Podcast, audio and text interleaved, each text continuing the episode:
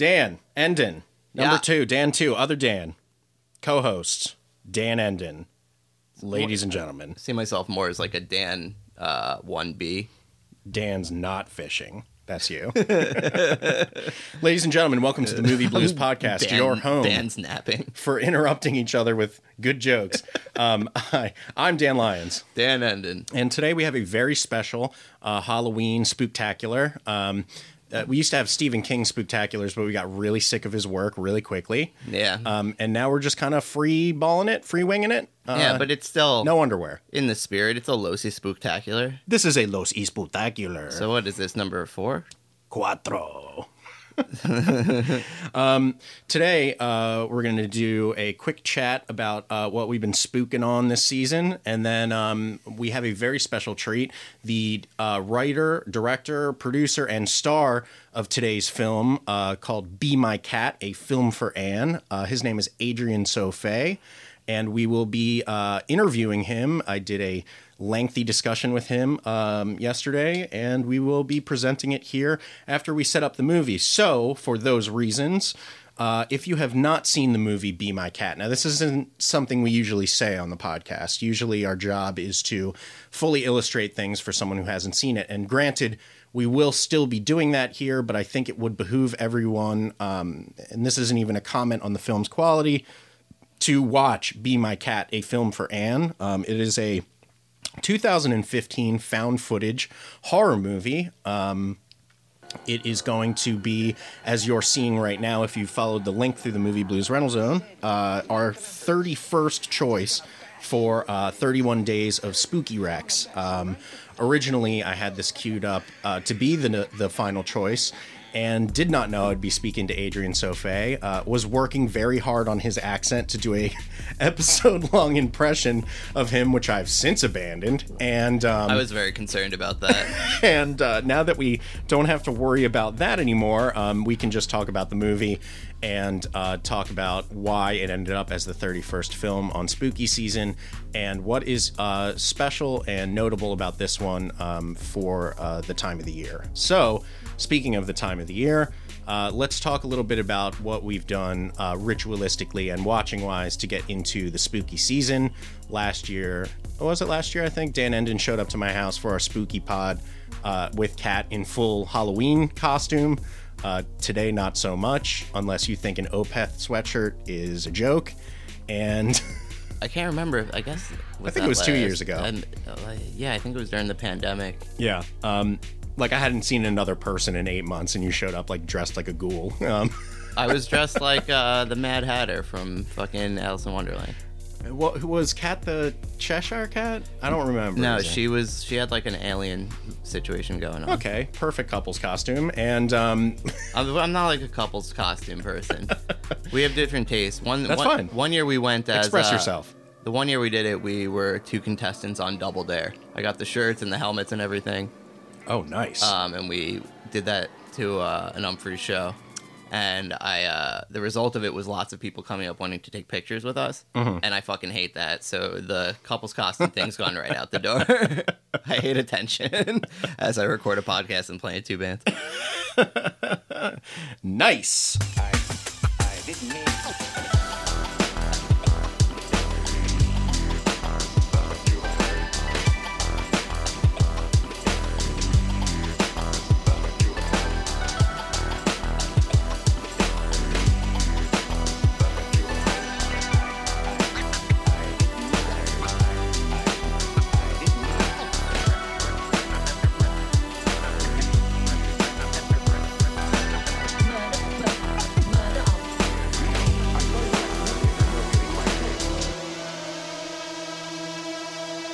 Dude, I gotta say, when we're podcasting less frequently, um, and while our schedules are so fucking I- I- wild, I, know what you're gonna say. Go ahead. like me hearing that music right there, it's like fucking hearing the Beatles, dude. Like I agree. it just like it, it, it literally warmed my fucking acid reflux ridden heart. um, welcome to our spooky episode, Los Is- Spectacular uh, Quattro. Um, yeah. Today on the podcast, we will be talking spooky stuff, as tomorrow is Halloween. As today, if you're listening, is Halloween, because that is when the episode has been produced. 10 out of 10, I'm Dan Lines. Bye. For spooky season this year, I've obviously because I run 30 days of Spooky Rex in the rental zone, which, if you're wondering, the madness behind that was scheduled in September, and I haven't looked at it once. So every day is a new surprise for me. Dan's a compulsive lister. Well, in the rental zone, the first time, um, you guys, eh, if you're in the Rhino zone, you know that every day there's like a an art drop of the day of some really cool artwork, like outside the norm. Um, Now running for over 400 days. yeah, that's what I'm getting at. Is this Dan did not discuss this with me. One day, one just showed up during the pandemic, and I was like, "That was cool." Uh, Hopefully, he's sparing with these. Good idea. um, and then the next day, one showed up, and I was like, cool. And then like seven days later, another one showed up, and I hit him up, and I was like, where are you like finding the time or consistency to post one of these every single day at the same time? And he was like, oh no, um, I have the next 120 days scheduled of them already. And I was like, what? When? When did you do that? I don't understand what this has to do with compulsive listing, though. Oh, I get it.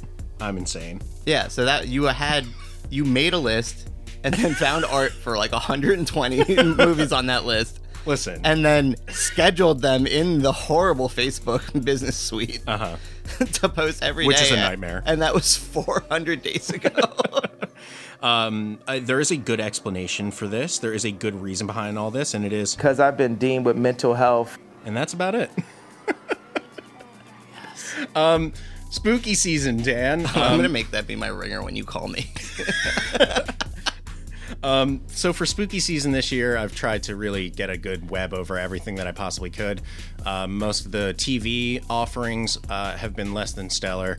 Uh, Mike Flanagan's new show, Midnight Club, is a disaster. I couldn't even make it through two episodes. You're saying you're not feeling American Horror Story New York? Oh, I won't even. T- I, won't, I won't even touch that with a 900 foot pole. Um, but I will uh, put Truly the most terrifying setting they've come up with so far. seriously. There's actually no uh, like creatures or monsters in it. It's just footage of New York. yeah, it's just people getting out of a Diplo concert. It's just How to with John Wilson, but with Evan Peters in it. Um, so uh, yeah, speaking of Evan Peters, probably the best thing I've watched still uh, for Halloween was Dahmer. Um, I'm not one of those people that like crumbles under hype and is going to come out and say like I didn't enjoy Dahmer. I thought it was fantastic. Uh, a little exploitative and a little overboard with some of its themes, but for Ryan Murphy project, it's about as restrained as it could ever be. So, Yeah. thank you. And, and props to Dan, um, patron simp of Marvel in the rental zone, to let us know that he doesn't rebel against hype. Uh, speaking of one of the other best things was uh, the MCU Halloween special this year called um, Werewolf by What is- Night, which I think that? Dan Endon should absolutely absolutely watch. It I- is he a won't. Michael Giacchino directed and What? scored black and white Universal monster movie ripoff, sort of. All right, I'm for sure going to watch that. I take Um, it back. has rated R violence. It's on Disney Plus. It's starring um, uh, Gael Garcia Bernal. It is extremely well made. Uh, How, what does it have to do with Marvel? Effectively nothing. If you were to watch it um, without knowledge of the Marvel universe, it makes no difference because it takes place like in the 40s. It's just a tale set in the Marvel universe, um, filmed and staged as if it were a Universal monster movie, and it was not only good as that, as as sort of an aping of those things, but incredible on its own. Um, Has- one of the best things the MCU has put out in years. It was Has great. Giacchino directed other things? no, this was his directorial debut This interests me. uh, and he did the score as well, which was cracking, like so good the entire time. Even the score over the credits was incredible. So obviously, is a huge passion project for him, and that's like a nine out of ten. Uh, really incredibly strong. That's uh, cool. piece that of actually, content. that actually uh, brings me to something that I, I wanted to remember to bring up that I totally would have forgotten. Mm-hmm. Was that um, I, I'd been listening to past episodes more than typical. Mm-hmm. Um, and I, I listened to all of these spectaculars this month. No way. and there, there's a common thread where we can hear your increasing frustration with like my seeming lack of appreciation for horror. Yeah, like yeah, every yeah. time you wreck a horror movie, I end up hating it. blah, Sure. blah. And then last year, I ended up saying the phrase. I was like, I think I just don't actually like horror movies anymore. Um, and then that's been like really ruminating in my brain since then because like I still have Shudder, I still watch schlock horror all the time Uh huh. and the conclusion that I came to is that like it's not. It, it is kind of that I don't like horror so much, but I love slashers and like psychological thrillers. Like Well, I got in my head, my whole life. I've been like, oh, I love horror movies. But when I think about like all of my favorite ones, it's all like kind of schlock slasher movies. So, like Adrian in the interview says about his own mother, he likes. Uh, it's the opposite. He says Yeah, his, yeah, yeah. his mom likes uh, thrillers up until they become slashers, and then she's out. Um, you're kind of the opposite. Um, and, and, and, you know that that is very interesting because that is a huge paradigm within horror fandom. Um, there are people that, for uh, the best example uh, that comes up in the interview, but is still the best example, is uh, John Carpenter. Like, if you're a person that's like, I like They Live Yeah. more than I like Halloween, like me, Yeah, right. then that you know. But there Where are, does it, where does the thing fall on that? The thing to me is his best movie. Yeah, I know. There's no that's I- the heads and shoulders. That's like that's like, But it's not a it's not slasher. a slasher, and that's like the counteraction to this. Where it's like that's my favorite horror movie of all time. yeah. I mean, that, like, that that's a- I would say is a sci-fi horror. Yeah, right. I do like a sci-fi horror movie. Me too. I like it's like Well, sometimes a sci-fi horror movie can be a slasher. Uh, like, look if you're looking at Alien, like Jason for- X. Well, yeah. if you're looking at like Alien, Alien is technically a slasher. Yeah, right. Um, it's just done from a very different lens. Um, so uh, yeah, I um, had a lot of fun with the Marvel property. I had a lot of fun with Dahmer, and um, my biggest shock, and was going to be my original choice for this podcast episode until all of this happened with Be My Cat, was Halloween Ends. Would that have required me to watch all of the new Halloween? No. Okay. Because Did Halloween actually end this time? it ended, but it was the biggest fuck you to Halloween fans I've ever seen. Really? It, was a piece of genius. I just bought it on Steelbook. I don't own, if you look at the thousand plus DVDs Yeah, yeah. next to you, I do not own a Halloween movie. Not a single one that is there. Not not Is uh, it- Rob Zombie, not John Carpenter. Is it because you don't like any of them? I don't like any of them. I Really? like the first. That's it. I- I, I- think the first is a is a masterpiece. Really? I think Halloween Two is great. no, I, as soon as they were like their brother and sister, I was like, this is fucking See, Halloween One doesn't do it for me nearly as much as Halloween Two. Halloween one is is the alien of the franchise, whereas Yeah, yeah, sure. Halloween two employs all of the tropes that Mm-hmm, you'd imagine from a Halloween film. Now it's kind of different because, like in Friday the Thirteenth, that first movie, it's kind of the same thing, but that's 100%. but that's not good. That's a bad movie. Yeah, yeah. Uh, in the rest of the series, the tropes are funnier and better than Right. that original movie. Halloween is the inverse, where the first one is excellent. I've never seen another one. the first one. one is like a film. Yeah. Oh, 100%. Yeah. And I've never seen another one that has matched that energy. I do like Season of the Witch. I was gonna say, but that doesn't really. and this movie, Halloween Ends, opens with the same title font as Season of the Witch. Really? And that's when I was like, All right. this is interesting. That is interesting. And then the movie kicks also off with. the score to Season of the Witch, by the way, amazing. yeah, awesome. yeah. Um, then this film kicks off with what I will say was my favorite cold open from any slasher movie in recent memory and definitely through uh, the Halloween series. It Nice. throws you off guard, and the movie never recenters itself. It becomes like more like true romance than a Halloween movie. It's absolutely I'm bonkers. Um, maybe I'll even throw it on the table at some point. Didn't it get skewered? It did, but this is Yeah, right. This is my life. Thread. Um, um, what about uh? When's the last time you watched Halloween H two O? Recently, like five or six years ago. And if you watch Halloween 1 and then 2 and then H2O, that's an interesting That's- canon that finishes To me, itself that's off. I. That's literally what I do. A lot of people I fucking hate that. Halloween four. Like this. Uh, yeah, one, two, H two O. As far as I'm concerned, that is what the Halloween franchise is. Um, and uh, you know then then this season has also had uh, you know a bunch of good things that are new barbarian i highly recommend on hbo max fantastic horror movie so much fun to watch um, and um, i really enjoyed the fall which you had watched on an airplane oh, I did. Yeah, I watched something. an article just came that. out that Stephen King is like obsessed with it. He thought it was great. Um, so that's good. I mean, his opinions are typically terrible. what did you think of the fall? You liked it? I liked it up until it it did uh, a couple things narratively that made me laugh out loud. Yeah. Um, I don't want to ruin it for anyone. It is a very tense, great movie, but it should have just been uh, the movie that it was setting Yeah. up instead of kind of what they tried to do at the end. But still, dude, on my giant TV, that movie scared the shit out of me. I watched it on a plane. Yeah, terrible. That's horrifying. Um, that's a different kind of horrifying. Uh, yeah, Kat, when Kat looked over and was like, because you know she was like, "Do you want to use the splitter?" and both watched the same movie. She's like, "What are you watching?" I was like, "Oh, I'm watching a movie about people in very dangerous situations, very, very, very, very high in the air." and she's like, "What is wrong with you?" um, um, that movie, I I love that genre. That like, Me I'm, too. I'm stuck in like one little tight place for the whole movie. Open Well- open water. It depends. Yeah, it depends how it's done. Sometimes it's a great detriment. Sometimes it's a great Like it- what? Uh, like phone booth with Colin Farrell, Oh, like one of the yeah. worst movies I've ever seen. And sometimes people do No, too I, much. I just mean as far as like suspense horror. yeah, Like, yeah. No, that's, I, I love that premise. Me too. They, it's produced some good results. When I saw The Fall was a thing, I was like, how are they going to do another one of these movies? Like, really, how? Like, and it is, it was tough to watch because like, there's no way to achieve that movie without following the exact same rhythm and tropes that all of those movies have. Like the Right. whole like, oh, the screw's coming out of the ladder. I'm like, yeah, I know. yeah, I know. um, but for me, and I don't want to uh, make this seem like it's contrived for the purpose of this episode.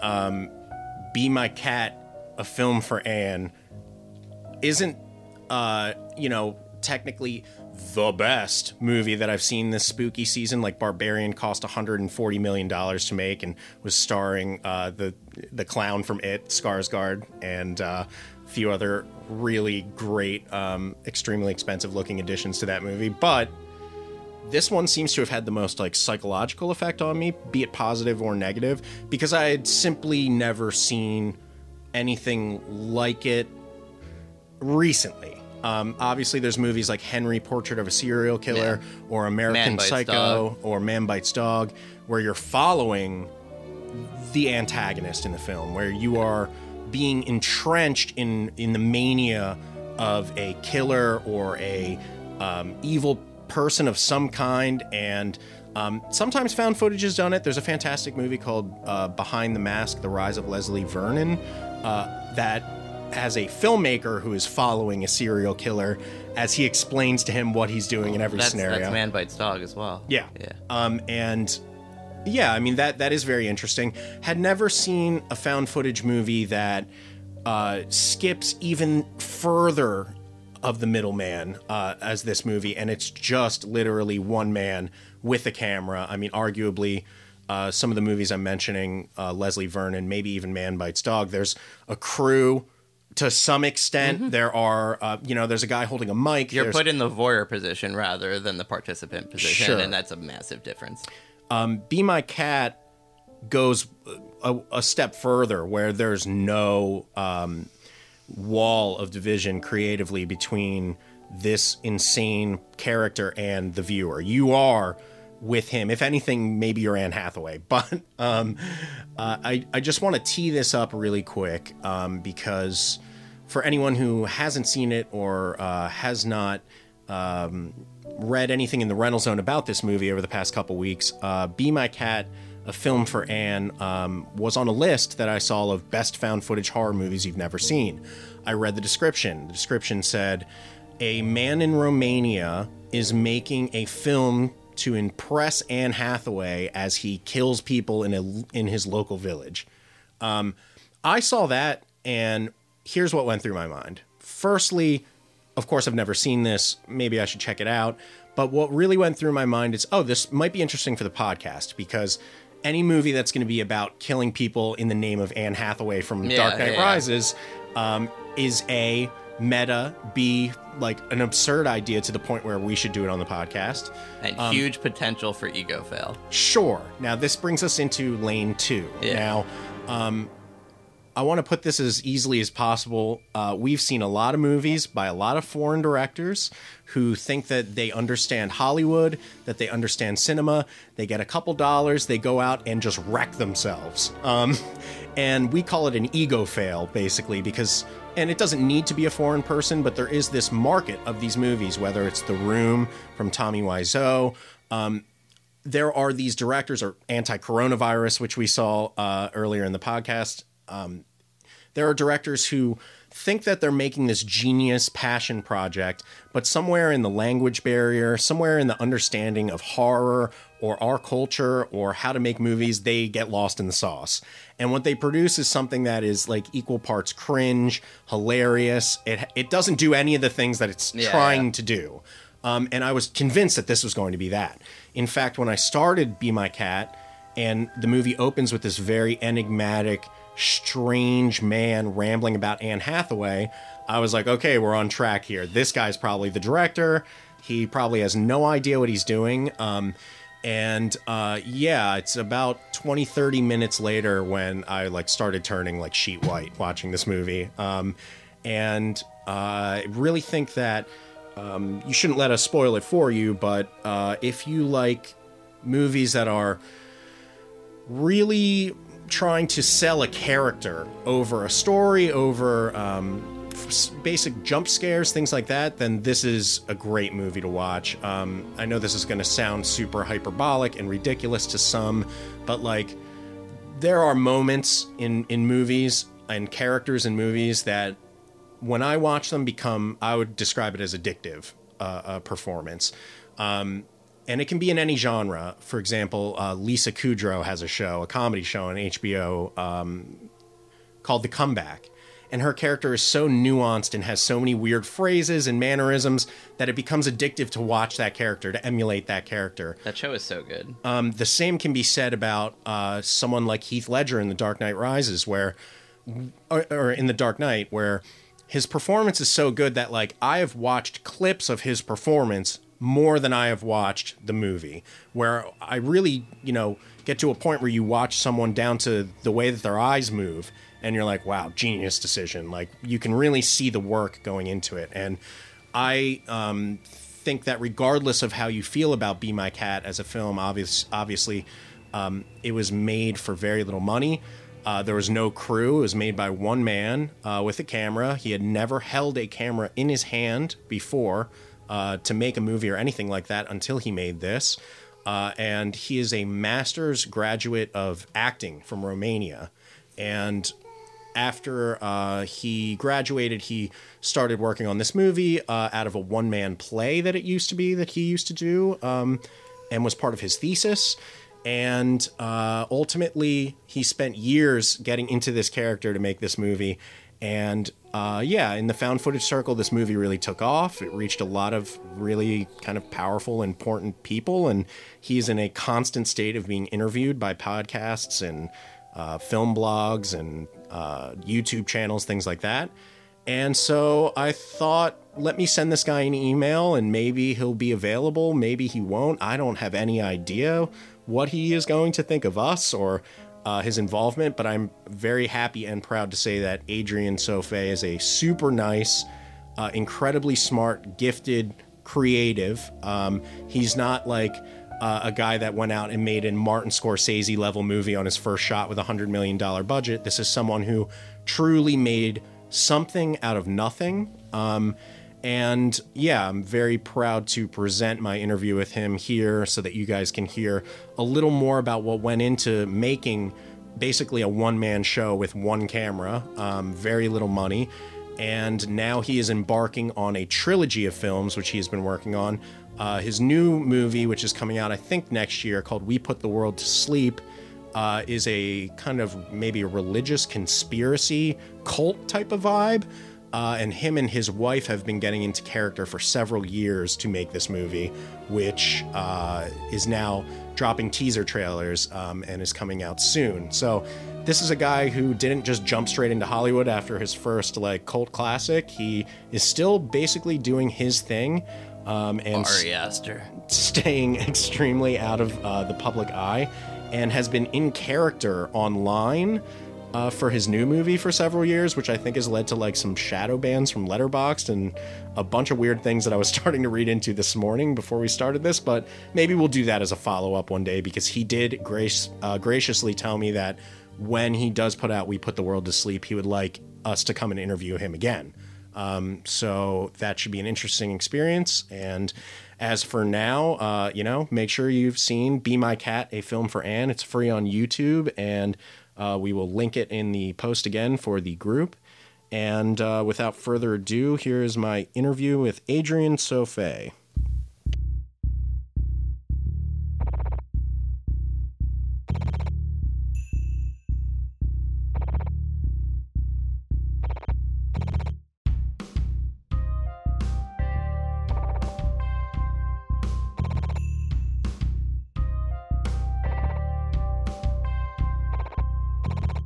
Um, so yeah, first I wanted to thank you, uh, you know, for agreeing to the interview. Um, it's such a pleasure to be able to talk to you about your career in film. Um, that being said, uh, I did do a lot of research, and in that research, found that obviously I'm not the first to interview you. So my first question is, how uh, sick of interviews about "Be My Cat" are you at this point?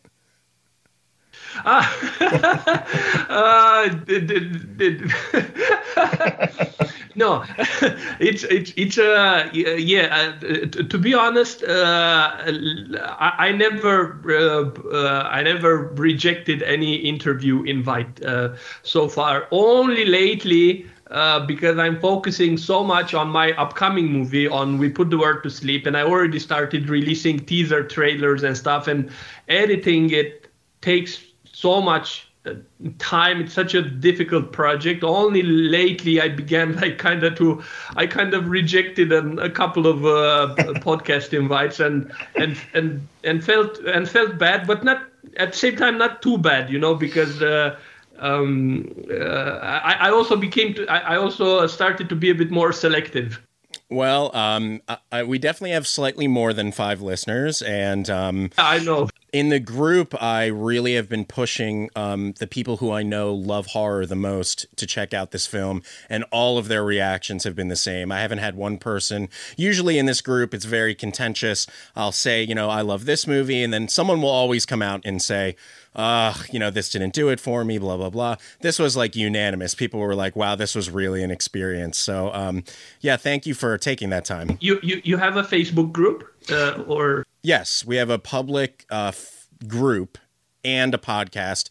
Uh, so fans of the podcast come into the group and discuss their favorite movies, our favorite episodes. We release the episodes into the group. So, you know, ah, that's so cool. Please invite me to the group because I, I don't think I've seen that group. Sure, absolutely. Um, so I just wanted to tell you up front that um, you know, doing interviews like this, I've done uh, some for the podcast with actors and um, some filmmakers, and I do feel a little bit of pressure in those situations. But with this, the pressure I feel is different. Um, it's almost as if uh, when they said back, uh, you know, years ago when people would meet Boris Karloff or Anthony Hopkins or Bela Lugosi, um, the character that they played is so profoundly disturbing that it's it's hard to separate the two. I mean, I've seen interviews with you before, of course, but your character from the film, and especially since I've watched the film twice in a week to really absorb it and go back through it, um, it's hard to separate. Um, but I'm glad you have a slightly different hairstyle. So this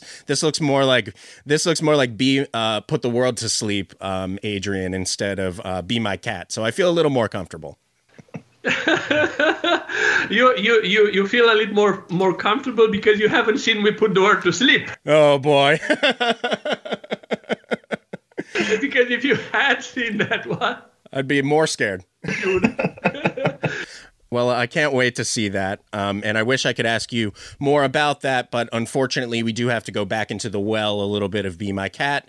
Um, for those reasons, I really tried to find questions that maybe you hadn't been asked. Uh, I even erased quite a few from interviews that I had gone through where you were talking about Be My Cat. Um, so the first one I wanted to start with um, is that we all know how the American response to Be My Cat went. Um, it was a cult classic in many circles. Um, obviously, you received accolades from uh, Jason Blum from Blumhouse, which is beyond belief. Um, and uh, I wish, sorry, sorry, I have to correct this because uh, I uh, uh, I wish I wish it was actually Jason Blum. It, it was from Blumhouse, but uh, back in uh, uh, they they used to have a, a, section for for film reviews. So it was one of their crew, one of their oh.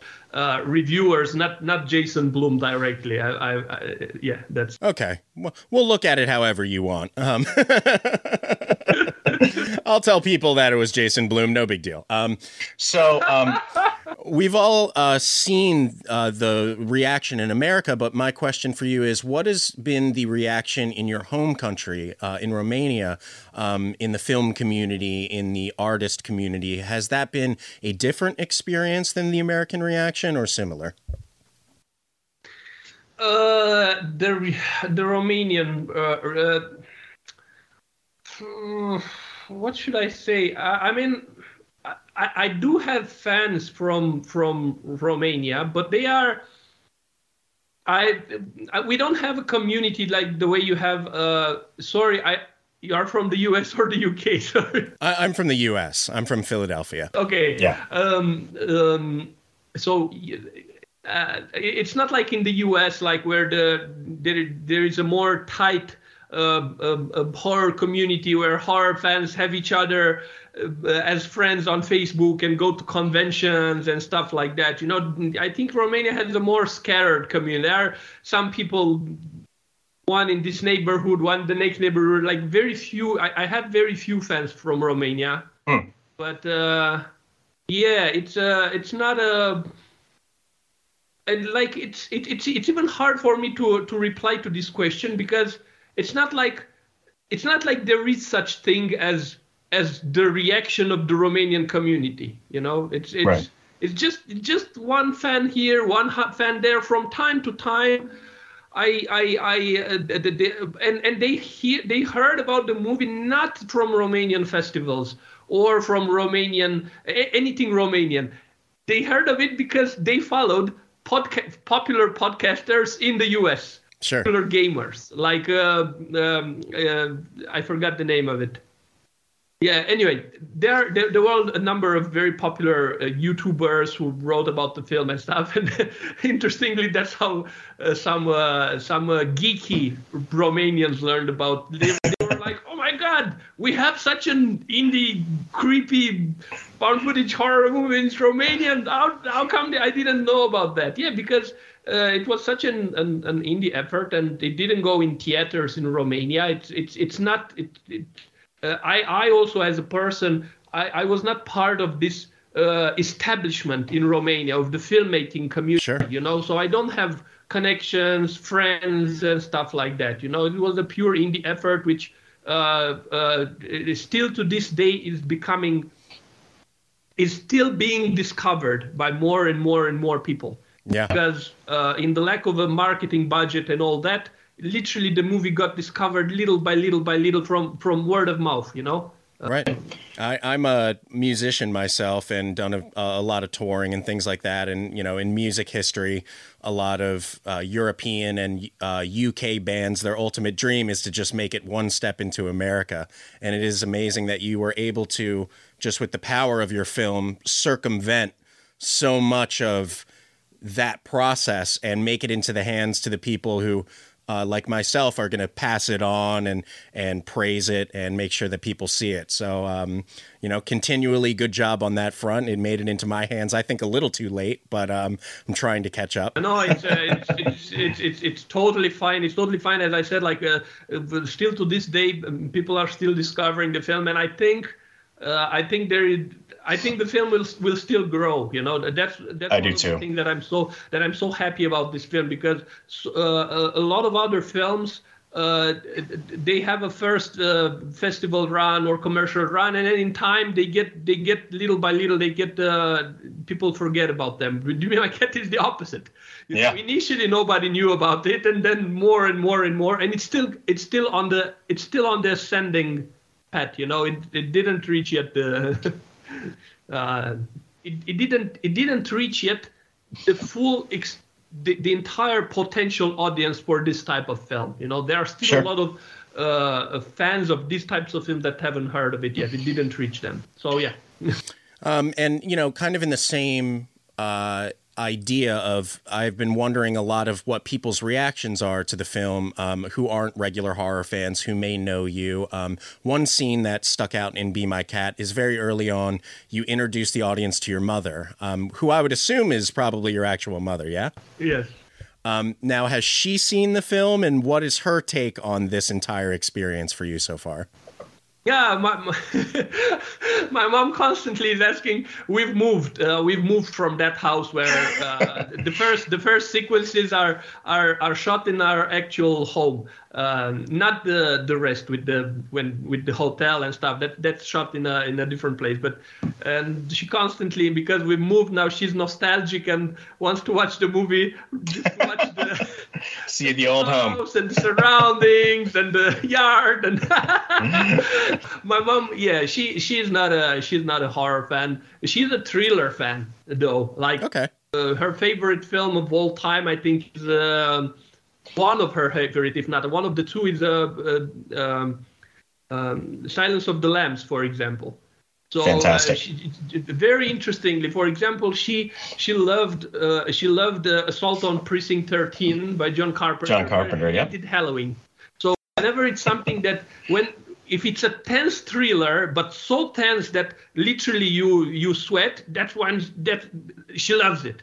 But the moment it slightly crosses crosses into horror, she doesn't like it anymore. But but with Be My Cat because uh, because it's me and uh, uh, she feels proud, you know, and she she asks from time to time to rewatch the film and uh, uh, she likes that. Yeah, she. That's she It. Um, I, you know, uh, have noticed a lot of things about the film uh, in my going through it, and I uh, am a person probably much like yourself who loved the Blair Witch Project. I saw it in theaters when I was uh, basically 12 years old, 11 years old.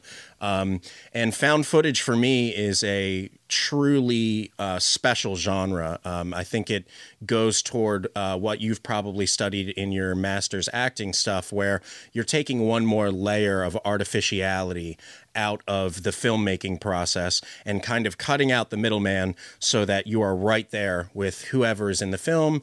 Um, in this case, however, typically in a found footage film, you're following the victim. Um, you're hardly ever following uh, the killer, the uh, antagonist, fully on his own. Um, and that's what I think is truly uh, the most timeless part of Be My Cat, which is that it really attempts to focus on character over tropes, and that your performance is what is so unsettling instead of let's say jump scares or musical cues or graphic violence or movie makeup um, you used acting to truly inform the fear, the tension, um, everything that's in there, you can see in your eyes in the film. Um, and I'm just wondering, is that an approach that you initially wanted, or is that, you know, because I understand, of course, you didn't have much of a budget to work with, you couldn't have giant monsters jumping out. Did you always know that your character would be so strong to carry this entire experience? Um, all the way through. I, I yes, yes, yes. I, I, I have to. Uh, I mean, there, there is no place for. Uh, uh, how should I say?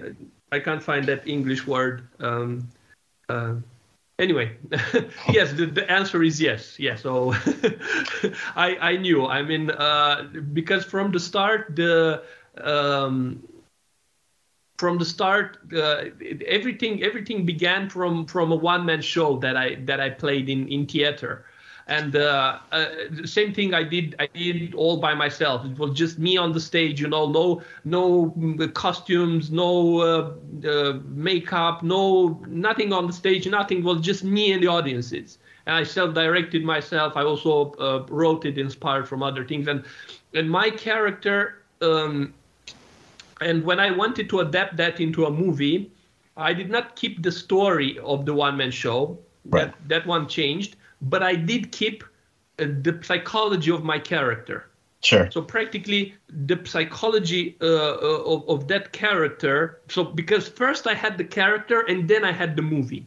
Right. Uh, the movie was shaped around the uh, a certain uh, psychology for the character that I was about to play in the movie. So uh, already from and, and and another reason is that uh, I wanted also to to to make a film that would that would launch my acting career as well, not just my filmmaking career, and also having a background in in acting, and also so a lot of things a lot of things came together that uh, that that made it a film that, which is so much uh, acting and character focused. Right. Right. Uh, to be honest, I wouldn't have uh, I wouldn't have chosen to include, for example, the torture scene, but I had to. If I if, if it was just just up to me, just to how I feel, there wouldn't have been any violence whatsoever. It would have been a purely psychological character-driven movie. The only reason I included that because I thought uh, I, I, was afraid it, it, it, wouldn't be commercial enough. And literally, I wanted to give something for horror fans because uh, I, I, I, was a, I, I felt a responsibility. I felt okay. I'm making a horror movie. Uh, already, it, it's already found footage. It's already little budget. So if on top of that I make it only about a person chatting, it's it, I, I, I will disappoint just too many horror fans. So I just wanted to give them a little perk, a little something. Sure. and I, I, you know, my my wife and I uh, watch a lot of horror, and she doesn't like, you know, violence and graphic scenes and things like that. And um, we watch stuff that is far more graphic than Be My Cat, far more. I mean, to the thousandth degree. We, you know, with millions of dollars behind it and she has never been so unnerved and scared as she was watching the surgical scene even though there's no real violence to be seen other than the spray of blood even though there's nothing than what's behind a sheet um, it's like uh, the thing with Jaws, where he doesn't show up until you know more than halfway through the movie. It's about what your imagination conveys uh, in those moments, and there are so many moments like that in Be My Cat, where whether it's you saying uh, very early on, one of the first lines that you say, uh, you say, I got the actresses, but they don't know I lied to them. And then it cuts. And you don't know what the lie is. You don't know what you're even referring to. But there, and there's many moments in Be My Cat like this where you used editing to really put this ominous moment to the forefront. And and then your brain starts racing. Well, why is he lying to the actresses? What is there to lie about? And and and it's it's just incredible how many things you did that aren't seen that do involve work on the viewer's end, and that is so much more effective.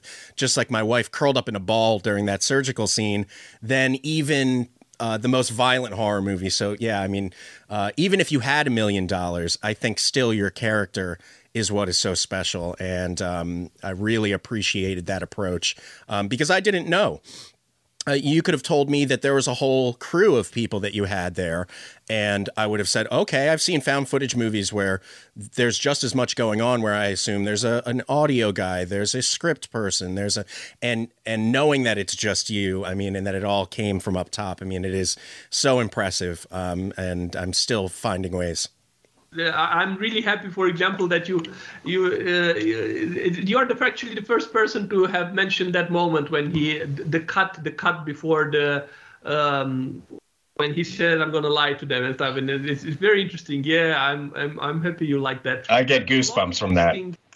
Hmm. wow. I a lot of the things that I did in, in Be My Cat were were uh, uh, intuitive. You know, a lot of the decisions were intuitive. Or, for example, that cat cut, I don't remember to have actually rationally thought of it. Oh, I'm gonna make this cut because mm, I was schooled. I was schooled in acting, and I was schooled a bit in theater directing. And then my film school was watching tons of movies you know? So then when I did Be My Cat, all that knowledge uh, uh, during all the all the months of, of hard work on Be My Cat, all that knowledge combined with my experience from acting and directing theater came and kind of just came out of me you know a lot of the decisions were not were not rational were not oh i'm gonna do this cut and i'm gonna sure. manipulate audience this way no it just just felt just felt the the right way to do it. And, and yeah, so so much work, but at the same time, by the way, like editing and it, a, lot of the stuff were done like literally. I I I, I learned to edit a movie uh, by doing it. You know, like yeah. First I, I, just put all the footage on the timeline like, okay what what what am i doing here? And literally started reading google how to edit you know? And, and, and, then and then cutting little from here. Hmm, how does this look? Ah no let's go back. Uh, literally trial trial and error for for months. That's, that's how the, the editing process by the way happened. And just looking what works and what doesn't work. Yeah i mean it goes to show that no matter what program you use, no matter how much money you have, no matter I mean, we see in America more than anywhere movies that cost $200 million where I finish it and I'm like, did a single person have a brain while they were making this movie? um, and, and it just goes to show you. And when I was in film school, they always taught me that it's, it's not really about the tools, that you can achieve great things with the power of your mind. And that's why it's a beautiful art form to begin with. And, and this movie is proof positive of, as as as American centric as it as the phrase is, the American dream, which is to take so little and do so much. I'm so happy you are saying this. You know, I've been asked since we were talking about uh, other podcasts and stuff. I was asked, you know, what were my inspirations and stuff like that. And and uh, I think more than three times I said in podcasts, actually, my inspirations for this film were actually not the, what I've nothing from what I've learned for, because I also had some classes. I also know what is being taught in Romanian school, uh, in film school, and stuff like that. Actually, m- I've learned from the American dream. Actually, yeah. You know, from from that, I, I grew up watching films and documentaries about about about these kids. You know, who just who just who just want to grab a camera and do something. You know, this this this. Uh, uh, this indie this indie crazy spirit. I I, yeah. I I and and and it's so you're the first person to actually kind of seeing this and uh, yeah i'm i'm happy and and i wanted to also inspire people actually you know yeah. i wanted to also give more people the courage to do it because for example, in Romania, there are so many youngsters, and I think all over the world, they finish a film school and they are more afraid to make a film. I think sure. the school scares them so much because tells them how many things are needed to make a movie. You know, how many things, and they are so scared, and they are even to make a short, literally, not not even talking about a, about a feature. And my my my my um, what I wanted to say to people as well, and is to like it's it's it's the opposite actually. It's about all the things you don't need. Right. Yeah. to make a movie, not all the right. things you need.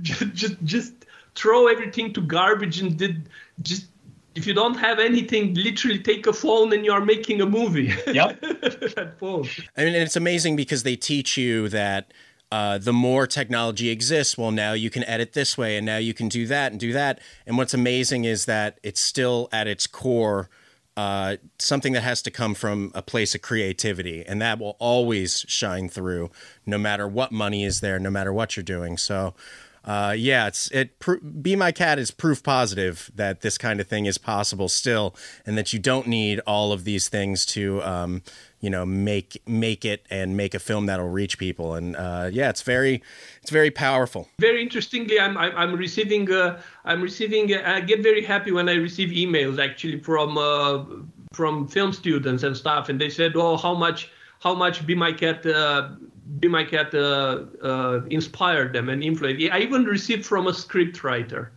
Like he's a script writer and he said like oh my god i learned so much about writing characters and stuff. And i'm, I'm saying wow this is truly paradoxical because be my cat had no script.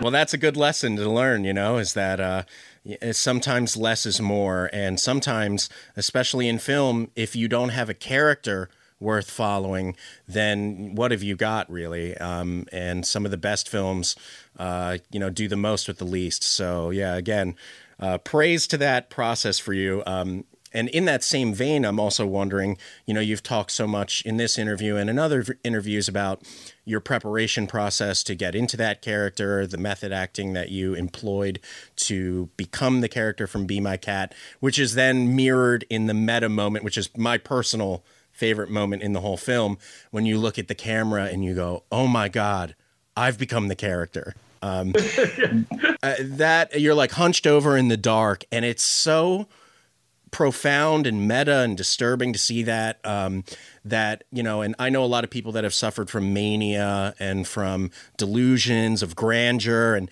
and that look in your eyes it's almost like when they say you see the shark and the shark's eyes are black um, and uh, you have this intensity that you you've realized you've become this person um, and i just wanted to know how has the disconnection from that character gone for you? Um, everyone always asks you about what was it like preparing and how many years did you spend in the character? What has it been like shifting into your newer project and and letting go of that character, even as everyone praises it and shows it again and mentions it to you, or like today where you can't escape it, and once again someone's asking you about it, and what what has that been like for you? Yeah, uh, uh, to be, to be honest, I, I, I don't remember uh, doing anything um, um, deliberate to to to let it go, um, because uh, to be honest, I don't I'm not sure exactly why. How come how come I didn't encounter any problems with that? Because uh, like mean, during shootings, I kind of partially lived in character, and also a year in advance, I partially lived in character probably having the experience from from from uh, acting that character in in theater you know and and immediately when the when the when the when the theater show ended immediately i would just i would just let it go and stuff like that. Um, I, I think uh, and, and and teachers acting teachers say that you know that us as professional actors we need to have a, a mechanism of assuming a character but then we also need to have a, mexic- a, me- uh, a mechanism, a psychological me- mechanism of letting it go. And I think uh, I might have developed uh, such a mechanism probably even without knowing. Probably I, I, I was doing something subconsciously because uh, I never felt affected by the character in Be My Cat afterwards. Well, I did.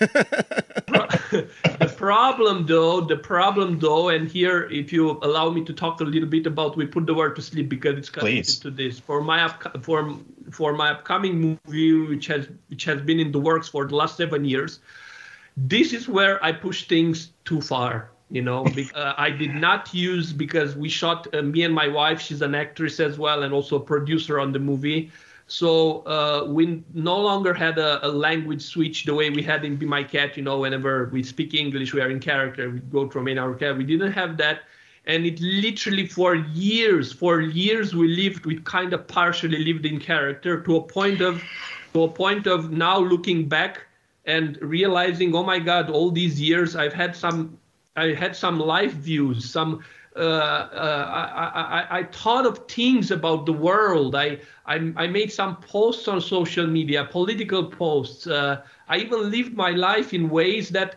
I'm not so sure how much they were mine and and, and just inspired the character or how much were from the character. And it's wow. so scary and it's something that scared me. It scared me. And uh, I realized that I did a mistake and I shouldn't have done it.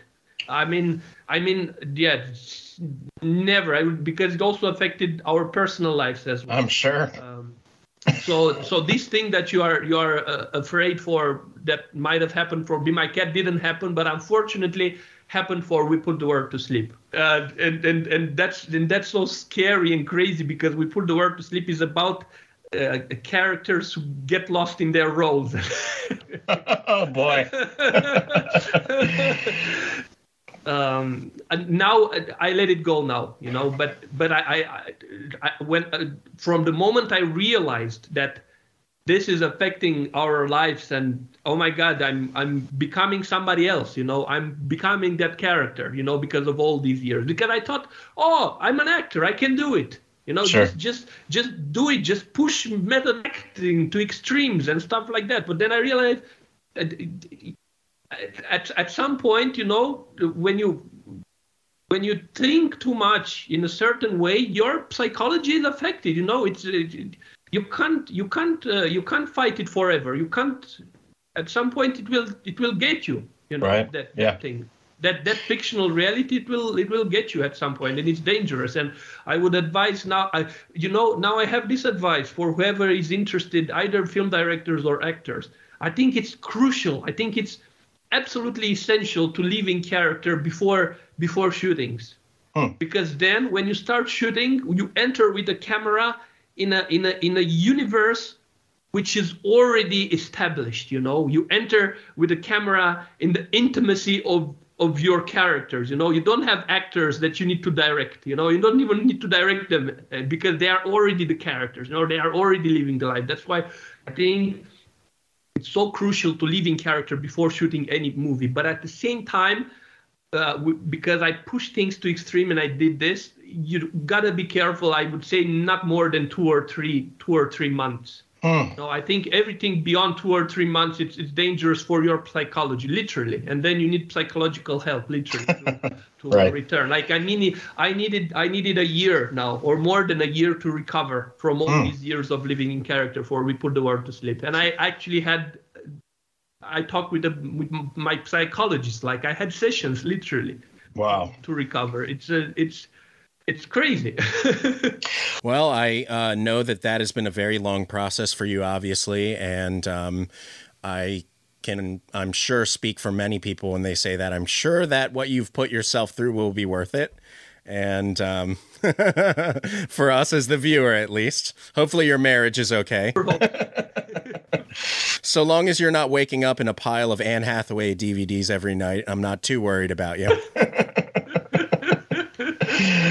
And um, yeah, I've also been following the teasers for We Put the World to Sleep. I am so excited to finally uh, consume that movie and see what you've been working on all of these years. Um, and, uh, you know, from here, my mission is to just keep supporting your work, keep letting people know uh, about Be My Cat. I mean, I uh, I really, I've I've made lists on Letterboxd about found footage. I've spent years searching out every nook and cranny in the genre that I could possibly absorb, um, and almost none of them have hit me in a way psychologically, mentally, uh, and creatively as this film. So I want to thank you, you know, not only for your time, but for your incredible work, uh, even though there's only so little of it for me to consume. And I don't think it's healthy for me to keep watching Be My Cat, but maybe I'll keep passing it to others and uh, they will uh, help spread the word because I, I think what you have uh, creatively is something not accidental, obviously. I mean, as soon as I looked up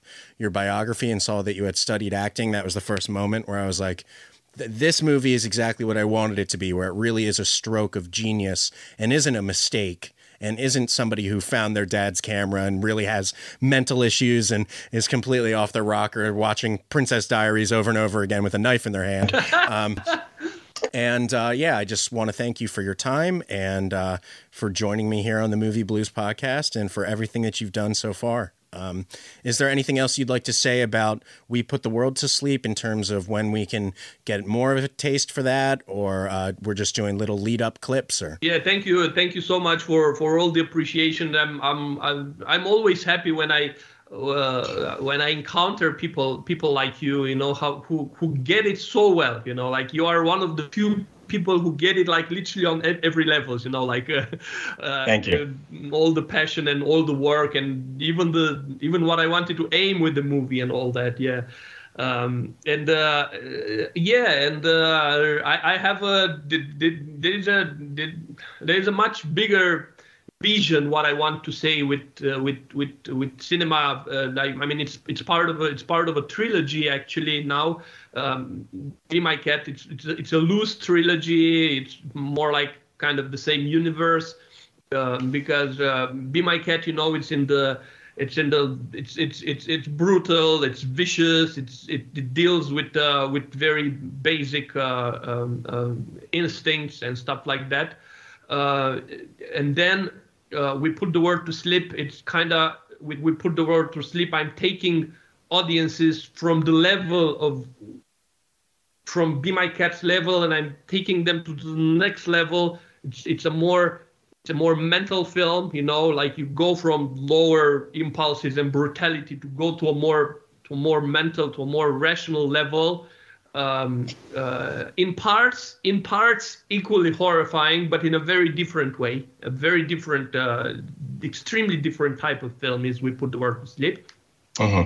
and then the trilogy will end with pure which is again you are taking the same uh, people uh, I mean, I don't know if, if I will have fans who will watch all three, but kind of that's my count. You know, I take them from the yeah. I'm right here. Yeah, I, I'm taking them from that mental level, and I'm I'm I'm I'm making a proposition to go even further because Pure will be about mysteries beyond reason. Will be Hmm. Will have spiritual themes. Like you go into into Universal mysteries. You go you go Terrence Malick uh, Sure. directions actually, and uh, uh, so I have this uh, I have this metaphysical uh, vision of what I want to, of how I want to inspire audiences with with with my work, you know, and where I want to, uh, I want to propose them to go on a certain path, and we will see. I don't know. It's a it's, it's a huge it's a huge experiment. We will see how, it, how they will react with with to We Put the World to Sleep. Yeah.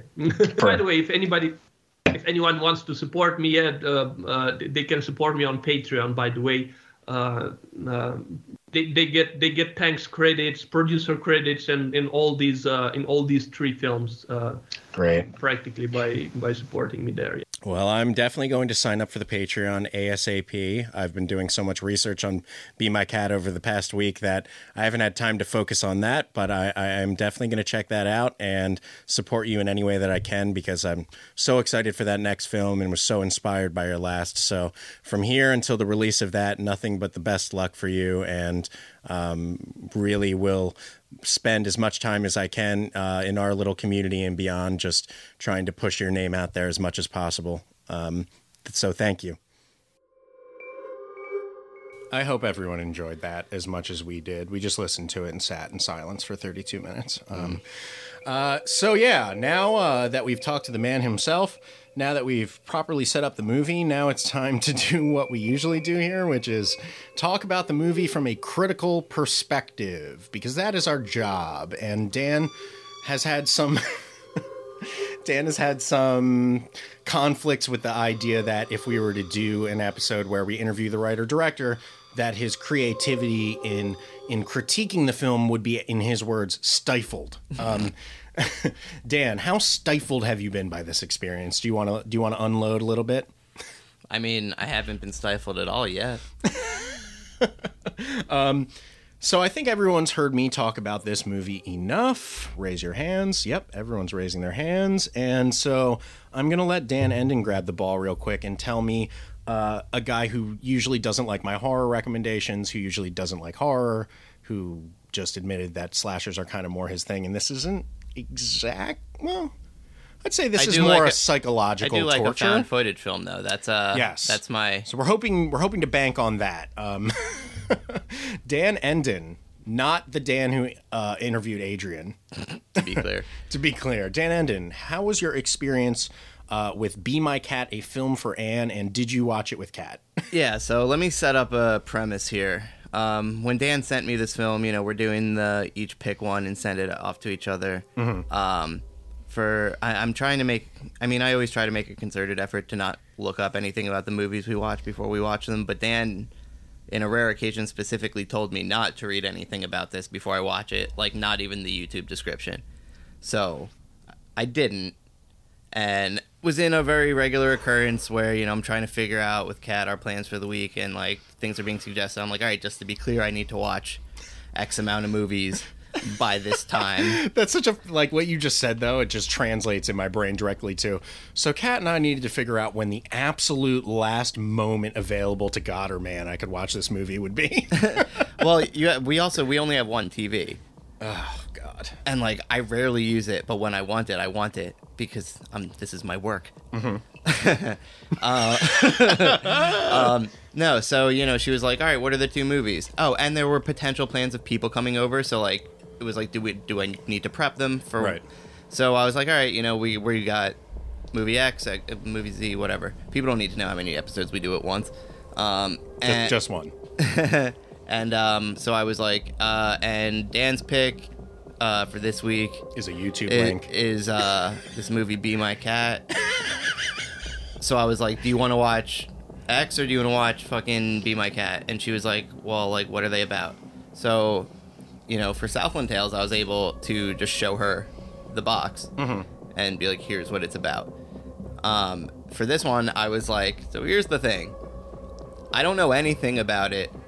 Um, I know it's like a horror movie, and it's made by a first-time director um, in Romania, and it's all I know is that it's to some degree about a guy stalking Anne Hathaway. And she was like, okay. And what didn't occur to me is that when I said that, she assumed that I was referring to a movie in which Anne Hathaway is playing a character. Right. This is a classic mistake with Be My Cat. Is that Anne Hathaway is in the movie. And and yeah, yeah, not only in the movie, but like she figured I was just referring to like Anne Oh, Hath- Anne Hathaway, the Anne- character. Anne Hathaway Yeah. plays a girl. playing Misty Stevens. Yeah, right. Famous actress. Yeah, actress. she thought we were gonna watch a movie starring Anne Hathaway in which she's being stalked. Nice. This is a, this is great. This is the perfect setup. That didn't even occur to me. I, in my head, and as I said after the fact, in an unsuccessful argument, was that no, I would have said it stars Anne Hathaway and and you know she plays whatever. Uh-huh. What I said was this is about a guy Who's- obsessed with Anne Hathaway, Right, right, right. like the person, Mm-hmm. and she was like, "Okay, is she in this movie?" And Mm. I was like, "No," and she's like, "I'm out." I'm out. like she uh she instantly went into her phone and this happened right before the torture scene where there's just screaming and screaming and she goes i'm never watching a blind dan pick with you again Oh man. um with that said right. had she been properly prepared for what we were going to watch it would have been a much different situation we've watched movies infinitely more brutal and grotesque Sure. than this and i was like i was like you have to consider we're watching this on youtube it can only go so far um, but either way um, that's how this started so from Ba- bad start. Rough start. But uh ho- hoping for a recovery here. Yeah, and I was sitting there being like, all right, well, I don't know. I don't like, I don't know what she thinks of Dan in this moment. I don't want to be sitting here being like, well, like, I'm loving it. And uh, so what I said to her, I was like, you have to admit, this guy is an amazing actor. Mhm. Like, Right. assuming he's not like that in real life, the guy's an incredible actor. And she was like, absolutely. I was like, great. And, I- and I'll stop you there too because my first defense tactic. Now I watched this with Rachel um, because at this point I knew I was going to be interviewing Adrian, and I wanted her to see it, and she wanted to see it as well because she knew I was doing the interview. It was my second watch, and at the same time, I guarantee you, as when you said it. I did my my watching a movie with Dan defense mechanism where I looked at her and I was like, "Listen, you know, he is doing an incredible performance here, right? And she was like, yeah, definitely. And I was like, okay, okay, okay. um, I don't think, uh, uh, you know, for her either, uh, you know, and to anyone listening to this wondering, like, you know, what the deal is, like, not everybody's girlfriend wants to watch, like, a, a- a twisted voyeur, like, serial killer movie. And um, uh, Dan's fiance and my wife are not the target audience, but Rachel did really enjoy this. Um, so And I think Kat would have been on board had she known she was even watching like a horror movie. that she wasn't watching The Princess Diaries 3 yeah, right. or The Fanatic 2, where John Travolta sta- stalks Anne Hathaway as Moose. Uh, yeah, and I was saying, I was like, I was like, dude, we're watching a movie that ships to us to some degree what the like the ending or what's going to happen in the first title scroll, Um, Yeah. and it's on YouTube. So Take that into account. N- but like knowing that it can only go so far and knowing that we know what's happening here and that that inherently sets every bit of foreshadowing up is incredibly ominous i was incredibly impressed at this movie's ability to make me feel. Feelings Uh, yeah. I- I- my classic review is that i felt nothing and i did not feel nothing here i was engaged as fuck i loved this movie Yeah. all right. Woo. Whoa. I have like a, a pin, pin, like pins and needles all over my body right now, waiting for that response. So, um, look, uh, you know I love horror. You know it's like my job to ship horror and to find new horror and to try to make everybody watch it. But most of those horror movies are pretty expensive, and like we were talking about earlier with Barbarian, like on HBO Max. great movie, but a, a first time director in a million years couldn't make it. But the thing is that this movie made me feel feelings that are closer to like The Shining than it is to like uh, The Conjuring, where er, there's dread over my whole body, and it's not because someone's being like vivisected. It's not because like I can see like horrible graphic things. It's because like you're getting into a dread zone of terror that is so rare and so hard to find. Um, that a guy chloroforming a girl could be scarier than any brutal kill, than any uh, big payoff. There's just, you know, whether it's even on purpose or not, because some of the things I asked Adrian, like for example, there's one cut that I love in the movie I know I love that cut too. I was I was happy you brought that up, where he was like talking about the actresses, and then you know, like you heard in the interview, um, dude. That moment with the cut was the moment that I bought in. right, I always have Same. I always have my like ten minute like fucking Dan movie like. where and I'm- this is like in the first I'm thirty sitting seconds. there highly fucking suspect, and I was like immediately like, okay, this when Dan said low budget, like I understand what we're about to be doing here, and then that cut happened. I was like, all right, and then there's another cut that happens. Um, Oh yeah, dude. There's a cut in this movie. dude, I don't know if it's to what I'm thinking. What it's a the the cut from him, uh, basically mentally torturing a person to actually strangling them out with a pair of Oh jeans. no, that was the that was the third good cut. that cut Dude. made me fucking die. But that was like a classic horror cut to a degree. Like that was very Haneke esque. Sure. And like, uh, there's a cut earlier where after he finishes his first murder and he stores the girl in the basement in Mm-hmm. that little area, which was harrowing. harrowing. Um, it does like he's like talking out loud like his thoughts of like you know what should I do and it does this quick cut to him walking outside in the daytime just like the next day just like casually talking about what he like his next like it's like just casually talking all cheerful and shit mm-hmm. and that cut was fire instead of like showing I love the fucking dude the comparisons I'm gonna make I know, dude. in I've this made, movie I've are made the most hyperbolic are- comparisons with this movie. Yeah, it's like, insane. but the only things you can compare it to are things that, like, to be clear, I this movie is not on that the level of the things that I'm going to reference. But Sure. in terms of the way, Nor should it or and nor could it could it be. be. Yeah.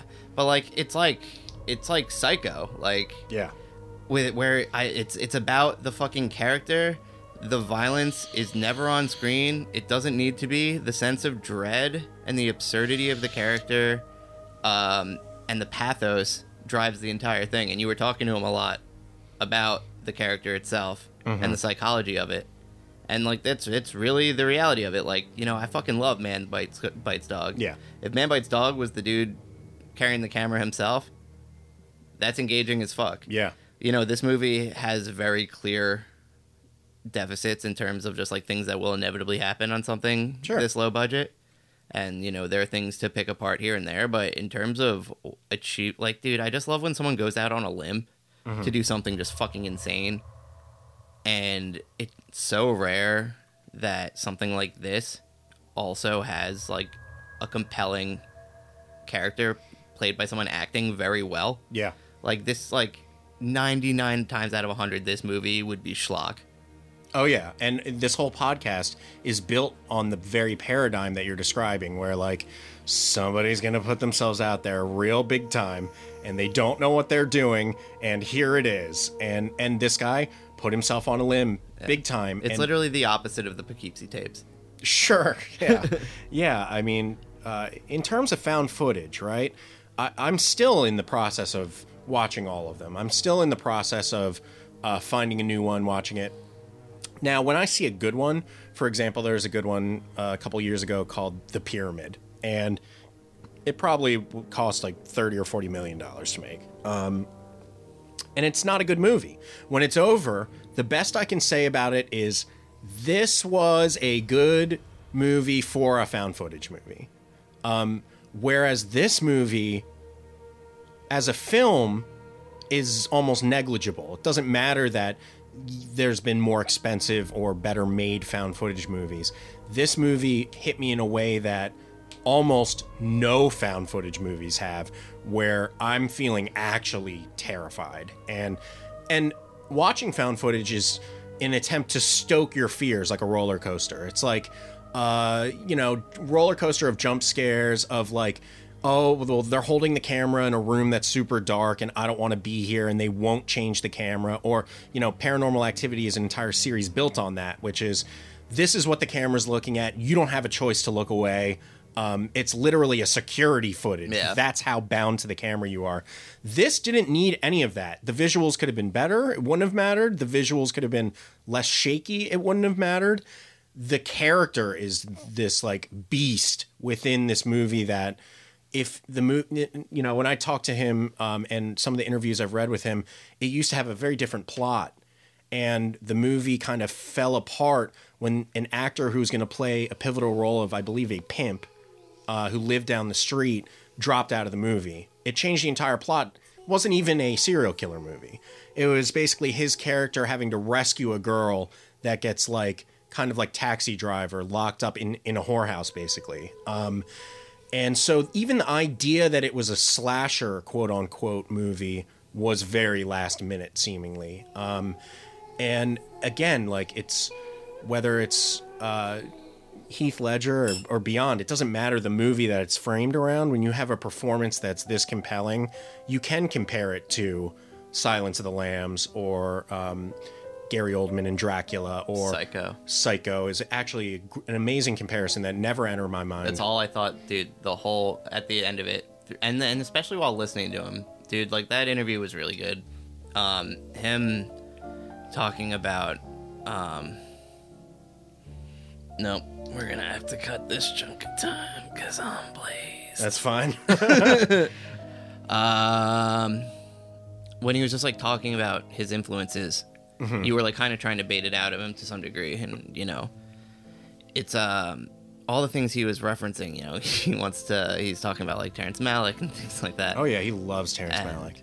Like I just like Well, it didn't come up in the interview, but do you know what his two favorite movies, his inspiration No. for this were? Were uh, Blair Witch Project and 2001: A Space Odyssey. and he's obsessed. I've heard him in other interviews with, not obsessed, but he is interested in the obsession that Kubrick had. And he was talking about how when he shoots, he does no obsession, the opposite of Kubrick, because Kubrick wanted a thousand Yeah, yeah. takes. Um, this movie is all first takes. Um, he did do multiple takes, but only ever used the first of anything that he did in this. Um, and um, he said he's the opposite. When he gets into the editing room, that is when he becomes obsessive.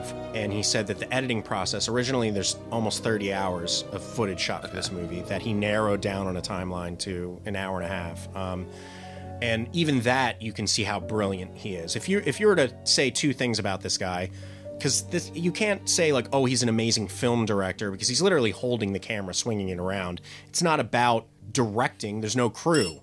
Um, there's no actors.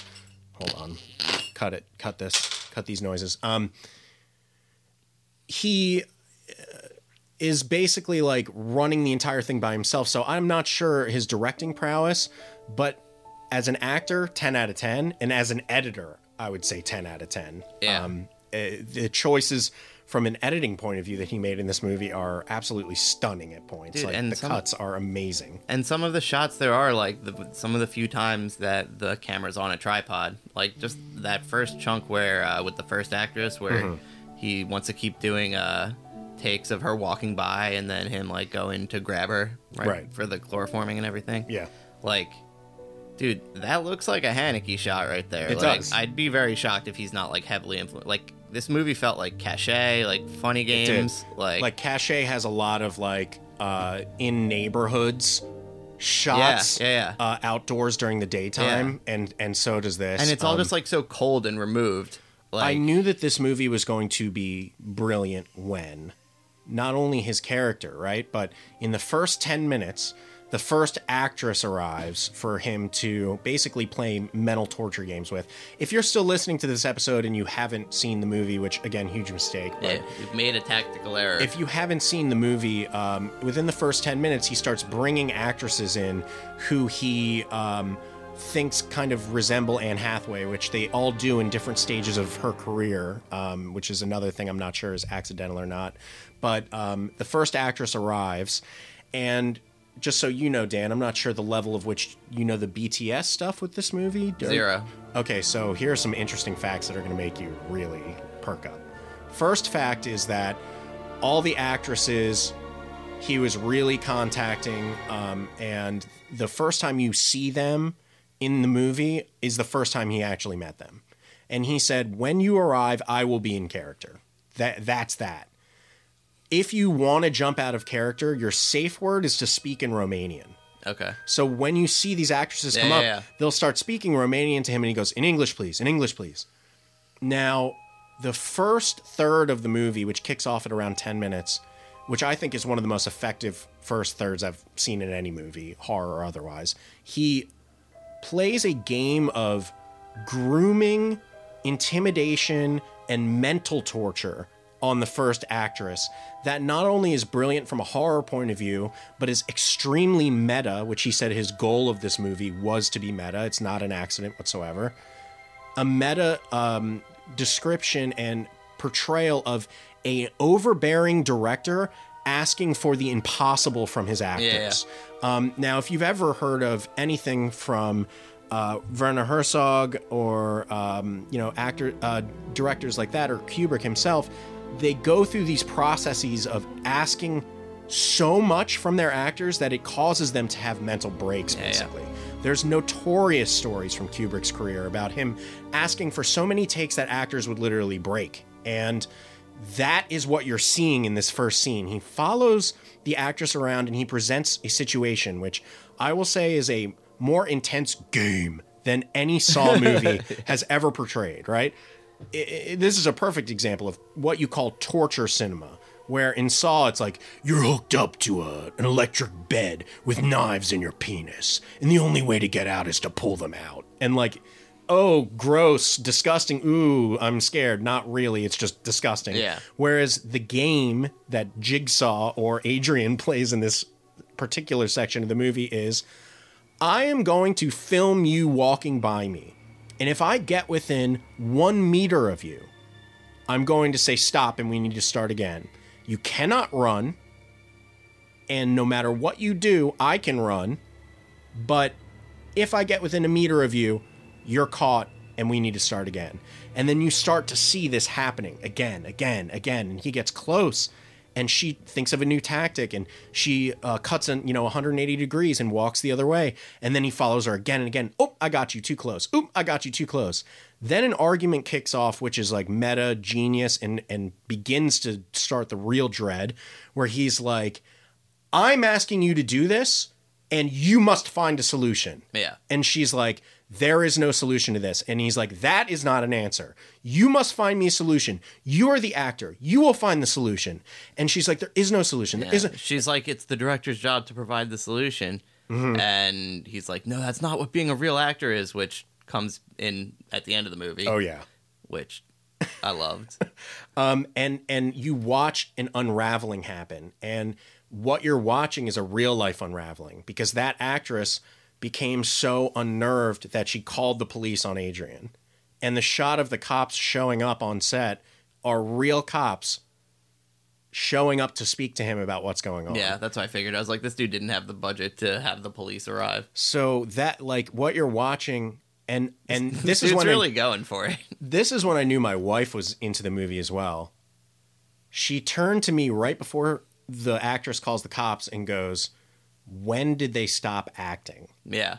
And I was like, "Great question, Rachel. Like that's that means you're really vibing with what's going on here." Yeah. And um you see a realness to her performance and by the way, the realness of these actresses' performances uh, insane. Like and later on, the second actress's performance whilst being tortured, the screaming is like burned, etched into Yeah. my brain. It was so deeply realistic and unsettling. Um, and uh, yeah, I I think that first third, I saw that and was like, whoa, what, like this movie isn't bad. Like, what are we doing here? Like, this isn't. this isn't like the usual experience that I'm expecting for the podcast, for found footage, anything. I, I thought it was the most interesting thing in that entire interview was him saying that if left to his own devices, the thing that he would remove from the movie is the torture scene.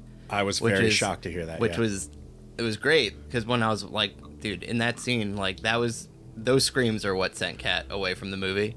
Fair. Yeah, super fair. And I was sitting there, I was like, I'm already bought into this movie enough and like have the have the vibe. Like I was sitting there being like, I wish this scene wasn't here.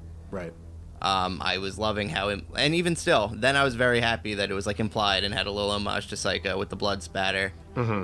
But it, it's like it shows like I don't know if it shows like he an understanding of like when he was mentioning there's not really like a film community in Romania for like horror. Like that does show an understanding of like the American audience and European audience that he would need on board for this type of movie to gain any traction. Sure. It's like I understand why it's there, but I was sitting there, I'm like, if this scene wasn't there, I would feel just the same way about this movie, mm-hmm. And that's pretty fucking impressive. This movie could have had zero violent shots, with the exception of the choking scene. Yeah. and, And- I would have been on board. I've heard him say that he regrets that blood spatter too, that he thinks it looks fake or something like that. And I, again, I, I, I took it more as like a representation. It wasn't about the splatter. It was about the idea that he was cutting her so deeply that she was spraying blood. yeah, Um, and that he's doing so so deeply and doesn't care about the camera actually fucking picking it up. Like Yeah. What he's interested in is the character, which Mm-hmm. is just the head who you can see behind the screen, the screen screaming. I want to give him props also for what I think is also so special about this movie and his character in particular. Um, and this can get into a little chat about his character uh, and character work in this movie. Um, but his character is not static. It's not that you start in a place of here's a psychopath uh, who's been killing people, and you get to watch him kill people. There is an arc to his insanity. It's not like the kind of arc you expect in a movie where a character gets better or something. It's like Joaquin Phoenix and Joker, where you're watching an arc of a character becoming diseased basically mentally and truly lose their mind and that arc is basically uh, a, a man who is making this film to impress anne hathaway uh, as he becomes the character in the film who is then deserving of in a kind of twisted incel way and destined to be with Anne Hathaway as her director. It's almost as if throughout the film he is convincing himself that he is going to do this. And as it escalates, his insanity escalates. And I mentioned him in the interview, it's like one of the most effective, craziest parts, both as a meta commentary on method acting, but also just in this film, in this performance, where he is like huddled in the dark, having already killed two people, I think, at this point. And his eyes light up, and he's just like, I've become the character. Yeah. Like, it, the cycle is complete.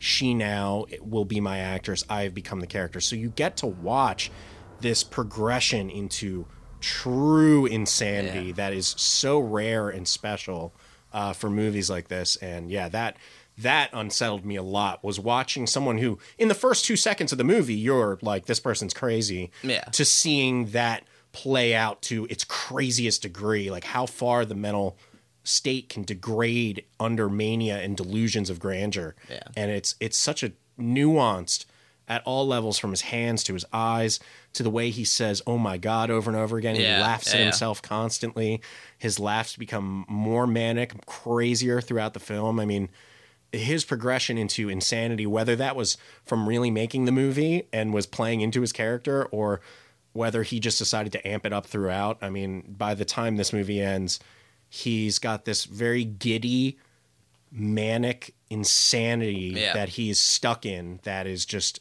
chilling to be a part Well, of. like Um, his giddiness about having become the character, just like out of nowhere, not out of nowhere. I mean, it shipped the entire time, but like it's it's this clear moment of realizing that like the implicit core to everything, his whole core motivation and what sets all this into motion and is a consistent throughout his escalation of insanity is like just like a core belief or misunderstanding that like true acting needs to be that degree of real. Sure. It's, it's just like a commentary on how fucking insane of a degree method acting can take you yes, to. yeah, Like the entire movie, every choice he made, it like once he said that, I was like, oh man, every single thing he was doing, you can really tie it to the idea that like it's not authentic if it's not real, and that's what it's gonna take to get Anne Hathaway to be Yep. in a movie. And then to have that little the interview with the second actress, he's like, Anne Hathaway's a shit actress. I was like, this rules. um, also, it's starting with his mother in that first scene. Yeah. That's genius. And all I was just like, I that poor woman. Well, yeah, that's why I mentioned it in the interview. I, I. I, enjoyed what you had to say about yeah, that. no. I love that. I love that. yeah, This I- is like this is Clerks. Yeah, yeah. Well, look, I mean, sure. Like, if you want to compare it to something like C- Clerks, for example, um, Clerks was This is like Clerks if Kevin Smith grew up under like the Soviet Eastern Bloc rather than fucking Highlands, Jersey. New Jersey. the thing is like uh, yes clerks but also like this both personally physically like clerks he had people with him being like good job kevin Yeah. this is funny like yeah, right. he had people to distribute it he had like you know people were there there was a full cast and and He got someone to distribute it. he swung for the fences by making Star Wars jokes, but I would argue like it, uh, going from never holding a camera to antagonizing a human being into calling the police on you Yeah, right. is swinging for the fences in a way that I'd say almost no first time directors. I mean, there's so many like, oh, look at, you know, pulled up by his bootstraps and made this with very little blah, blah, blah. But like this movie went a lot further than most of those debuts with a lot Yeah, less. dude, all the And- fucking ni- the '95 dogma from all the goddamn '90s fucking pretentious uh, cinema verite directors. Uh, we talked about We've done a bunch of these movies. Yeah, and we talked about in an early episode. Uh, what's his face? Um, who directed fucking Antichrist? Lars von Trier. Yeah, Von Trier's fucking first movie. Like after they made this whole list, like he still fucking abandoned it. They still had fucking external sound. This is like this, movie is- actually follows it. Yeah. This movie is incredible. This is a harkening back to like a bunch of movies made in the '90s that were very important or very regarded that I think are all terrible. This movie was it, it did it with such a fucking amount of heart Yeah. to such an insane idea. With a tremendous amount of subtext too. Yeah. Like and and it, it is not a movie that's not about anything. You can read this movie in a variety of ways. Um and yeah, I mean what it what it comes down to is that like all the other directors that you just mentioned got picked up, changed their style, enhanced it, moved on to bigger cameras, bigger setups. This guy, since this movie came out, is entrenched himself in another character with his wife now, who is also in her character, for years setting up this next movie. And it he did the same thing for this. He spent easily a year or more as that character to make this movie. It would he went to school for method acting. It's Yeah. His MO to do this kind of thing. you would think with the commentary on method acting though, he would have taken a step back. at least he's self you know at least he's self-aware of Yeah. how, how, how absurd it is but if you're gonna do it do it like this guy did it you know what i mean like there's not a single point where uh, you see him break character No. and and There's no moment where you don't buy it. right and to the point where i was afraid to interview him where i was like i need to make sure first and this is before any research was done that I watch another interview with him because I w- am either going to see this exact same person or I'm going to see like a guy with a British accent who's like a genius like Yeah, right. like Right. and and r- truthfully like he does seem uh you know pretty animated and ecstatic about his work and like a very unique mind but he hasn't sought out the studio system or hasn't ridden his accolades to trying to get some other kind of movie made he's literally like doubling down Yeah, on the yeah. things that made this movie special and that's why i'm yeah i'm psyched about that next one I mean, Um, why not, man? In this fucking current film ecosystem, like the overhead for what he's doing, he can fucking produce that and ride the the hype of this into having, dude, having a niche community on the internet is how to fucking carve out a goddamn good life for yourself these days. Yeah, I, th- I think he's going about it the right way. I, my only concern is that like it it just takes him so long to make these movies. Yeah, I mean, but how I many times? more? how many times does a director come out with this like thing that you're like this enigmatic thing that you're just like I have no idea what the fuck I just watched. I've never seen anything like that, and then they get what they want, which is the fucking keys to the castle and the ability to make something with studio money. And uh, that brings us to next week's next episode. week's episode of the Movie Blues podcast, which is going to be the inverse of this experience. Um, yeah, uh, I, I want to give this movie a rating. I've struggled with what that could be.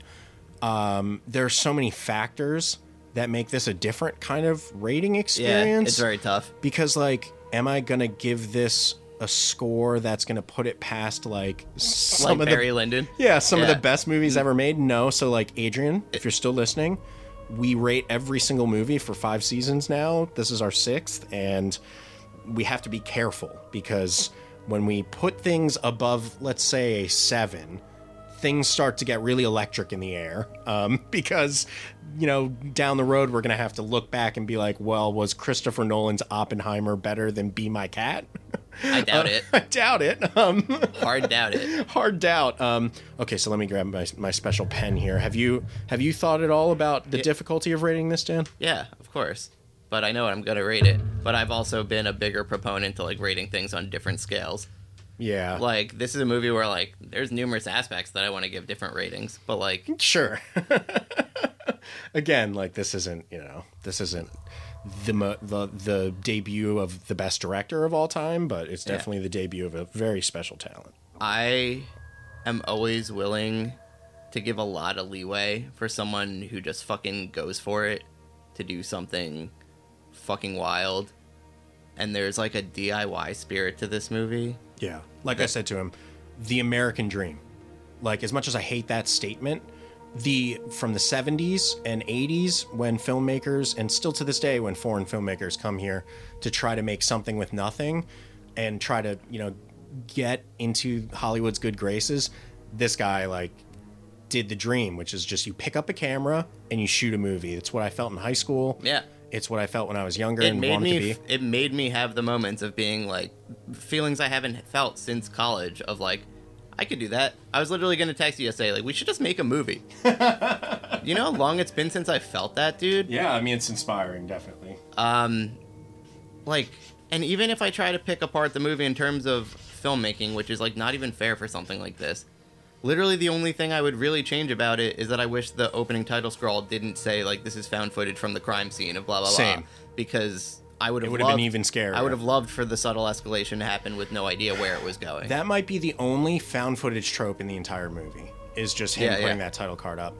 I I will present to you an idea though, uh, which makes him maybe actually seem like an incredible director. Which is, if this movie were shot by a director, let's say like mid-level horror director, not a huge deal, but somebody who knows what they're doing on set and has like a crew, with him starring in it, like him being shot by a cameraman or something to that effect, it would have been so much worse. Like, Oh, yeah. his character being connected to the camera and the camera being Anne Hathaway yeah as a fictional uh, entry point is as wild as it gets. yeah for sure So Dan Enden, what do you give uh, free on YouTube 25 uh, 2015's Be My Cat, a film for Anne? do you know what an ask it is for me to like take seriously a movie that's on youtube like I know this is a big deal. when you were when you were when you were like it's on YouTube, it's about this. I was like, dude, what are you doing? I know I knew you would think that, I and I, like, dropped how you. did you even find this? I dropped you the link so nonchalantly. Yeah. I was like, here it is.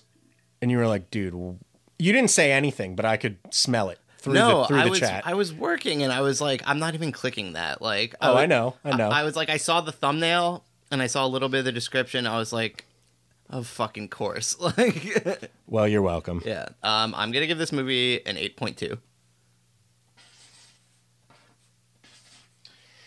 Um, This is a very high score for for movies. Uh, for me, for me in particular. for Dan in particular. Um, I am gonna give it an eight point five. Um, really think that Really, Dan, is this better than Crawl? yeah, this was so much better than Crawl. It's not even in the same galaxy.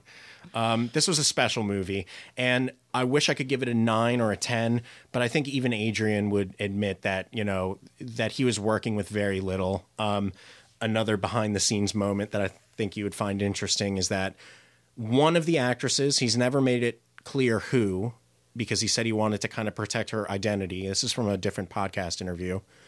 One of the actresses during shooting called her father in and was like, You need to protect me. Uh, this is just so weird. Yeah. And this dad showed up and was behind him while he shot the scenes with her and was on set waiting for her. And at a certain point, cut in and said, That's it. I'm taking her and we're leaving. Oh my god. And he had to cut that actress's plot line short because he could no longer use her. Right. And I've spent now several days trying to figure out which of the three that it could be. Yeah. And it's very hard. Yeah. It could feasibly be any of the three. Yeah. Um, and I don't want to know, but it is an interesting fact um, towards the DIY insanity of just the idea that a shot of this movie was being done with the girl's father right behind him is Yeah. absolutely amazing. Yeah. Um, so yeah, uh, wow, what a movie, Yeah. what an experience, and we will be thrilled. Maybe you'll jump in for the next time we speak to Adrian about uh, his new film coming out. I think this year. Um, Adrian, let us get first crack at it, dog. yeah, come on, dog. Um, uh, and Movie Blues exclusive, baby. and with that, uh, we're gonna do what we usually do at the end here, and that's I would like to see the baby. baby.